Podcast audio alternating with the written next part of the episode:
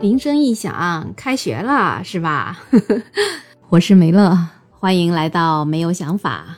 不知道你们现在心情都如何？孩子们都去读书了吧？应该家长们挺开心了啊。本来啊，这开学离我挺远的，因为我自己的孩子已经长大了嘛，他已经出去读书了，离我挺远的。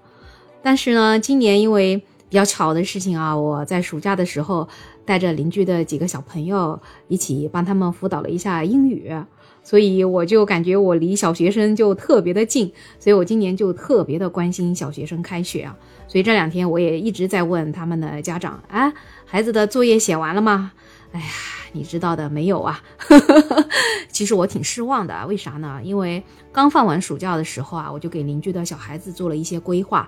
我说不要每年都发生开学前补作业的这个场景啊，不然到时候你多辛苦。我们把这些作业拆成每一天，对吧？我们只要每一天给他按时完成，我们后面就能够开心的开学了。哎，两个孩子吧，听是听的，哎，但是就是没有做啊。那你们也知道的啊，这开学前好多好多的名场面啊，所以今天呢，我就想来给你们盘点盘点开学前的八个名场面。第一个啊，是我看到的，有一个胖胖的小姑娘，她突然间想起来给自己的妈妈打电话，她就问妈妈。真的是明天要开学了吗？妈妈给他了一个肯定的答复，说明天是要开学了。哇塞，这胖胖的小姑娘一下子她就崩溃了。她在电话里讲：“不是三十一号吗？为什么变成了明天呀？怎么明天就要开学了？你们不要骗我呀！”哎呀，我都被这个小姑娘撕心裂肺的哭，哭的我都心痛了。这到底是发生啥事儿了呀？让她这么害怕开学啊？所以这个第一个名场面就是。无法接受现实性，这第二个名场面呢，就是刚才说的埋头苦干补作业。我相信基本上大多数的家长对这个场面应该是特别熟悉了，因为像我的这个邻居，他的小孩可是昨天补作业补到了一点多钟。因为去年啊，他是补到两点啊，所以今年补到一点多钟，他妈妈已经觉得是一种进步了。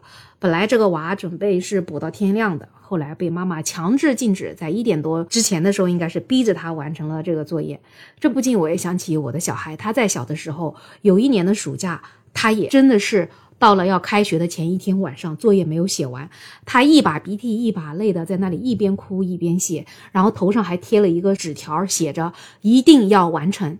结果那一天他没有完成，我还是蛮心疼他的。我最后跟他说：“你别做了吧，让我来跟你的老师讲一声，明天再写，咱们就错就错这一回，对吧？”后来还好，我的小孩比较争气啊，再后来没有发生过这种在放假之前连夜补作业的这个情况，估计他也被自己给弄怕了吧。那网上的这些补作业的名场面，那可就多了啊！有用两支笔一起写作业的，有用五支笔一起写作业的，还有用左右两个手一起写的。还有一个胖胖的小姑娘就特别的可爱，她这个头发非常的凌乱，估计是抓耳挠腮给挠乱了，然后一边哭一边抹着眼泪在写试卷。还有一个小男孩，他是坐在汽车上补作业。他跟他的姑姑说：“姑姑，你开车开得慢一点，我的作业还没有写完。”可能他觉得只要汽车不到，这个雪就不会开吧。还有一个最可，还有一个最可爱的小孩儿，他写了一篇作文啊，估计是在补日记。他的作文就是这样写的：今天八月一号，我跟我的爷爷打牌，我赢了。今天是八月二号，我跟我的弟弟打牌，我赢了。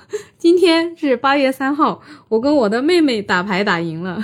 今天是八月四号，我估摸着他这个日记啊，就这样子补打牌，整整打了两个月，他把这个牌给打完了。怎么说呢？虽然家长是挺无语的，但是我还是觉得小孩蛮机智的。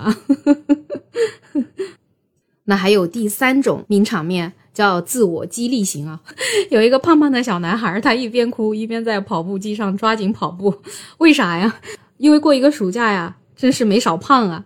他怕这个开学穿不上校服，现在临时抱佛脚，赶紧跑步，赶紧想着跑完了就能瘦下来，就能穿得进去校服。你还别说，这小孩我还真是被他挺感动的，就冲着最后这股倔强的这个劲儿，这小孩将来必成大器啊！呃，那最后跑完步了呢，他一边哭一边对自己说了一声“奥利给”。那我也想对这位小男生说：加油啊，你未来一定很棒的。那第四种名场面呢？关于我们大学生上学，哇，真的没想到现在的大学生都是这么的自律。这有一个孩子发了一个视频，是在大学生的这个火车的车厢里面，整整车厢里面估计坐了很多很多的大学生，没有一个人发出声音。在这个时代，在大家觉得高铁上到底应不应该？大声讲话，小孩到底是怎么吵闹？或者是一些谈着上亿生意、大声讲着电话的人，甚至还有一些在高铁上啊放着手机外放的这样一些混乱的场面之后，看到我们的大学生这样一个默默开学的场面，我还是觉得蛮感动的，就觉得哎呀，我们的社会是有救的，是吗？我们的社会是有希望的。那接下来的这第五个名场面啊，我觉得可以称它为欢天喜地型。这我们的家长送小孩去读书，那种由衷的快乐啊，真的是挡都挡不住，戴着口罩都挡不住他的笑脸。这有记者就采访家长，嗯，这个今天孩子终于读书了，你有什么？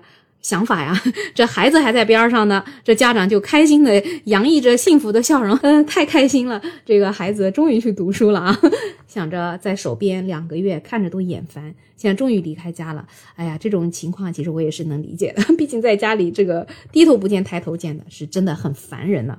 但你说有欢天喜地的家长啊，那也就有那些真的是焦虑啊，或者是实在是放不下心的那些家长。这个呀，就是我今天要盘点的第六个名场面了。我就给他说是叫实在放不下心型的这个家长，这些多半我感觉是那种一年级的家长吧。这孩子刚刚从幼儿园到了一年级，孩子不适应啊，家长可能更加的不适应，所以就有很多的名场面，你们可能也见过啊，趴在门缝儿往里看的，站在高架桥上远眺着学校的操场，或者是有的还爬在树上，有的爬在院墙上。就各式各样的这种，这个其实我也是能理解的，毕竟刚刚开学嘛，再过个一个月可能就好了吧。那到了第二年的时候，可能就会像前一种家长那样子，就开心了，是不是？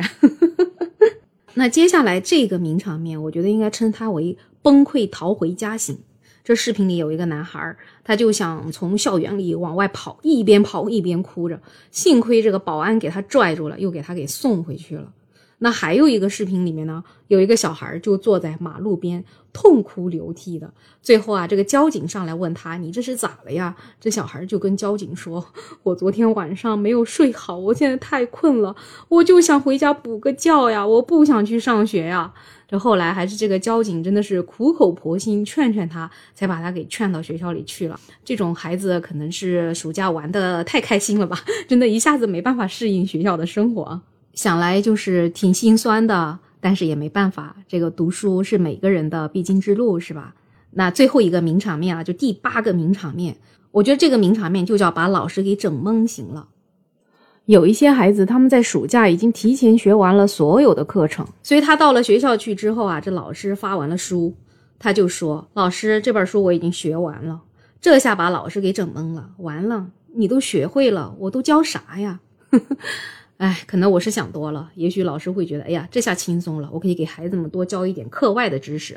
不过呢，反过来再想呢，也不是所有的小孩都学完的，所以老师这课本上的这些知识就还得继续教。你说这些学过的学生，如果老师还教同样的内容，他们会不会觉得自己已经都会了，然后就都不学了呢？那实际上可能，也许在外面学的这些知识跟老师教的内容又不一样，那反而是不是弄巧成拙呢？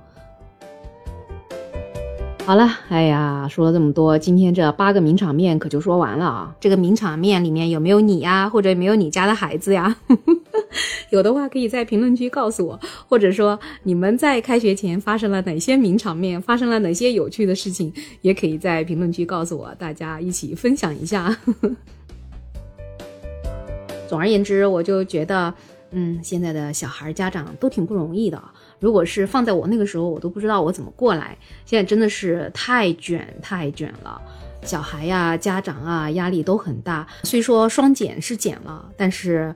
最终，好像我们这个社会的这个竞争形式啊，不容许家长或者孩子有任何的懈怠。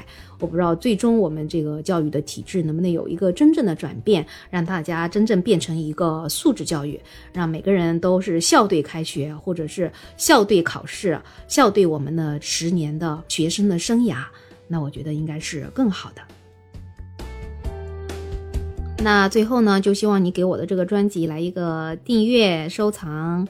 五星好评、评论、转发 一条龙。好了，那就祝所有的小朋友们都开开心心的度过每一天，然后我们所有的家长也要轻轻松松的跟我们小朋友一起度过他们人生当中最快乐、最纯洁的时光。好了，那我们下期再见啦。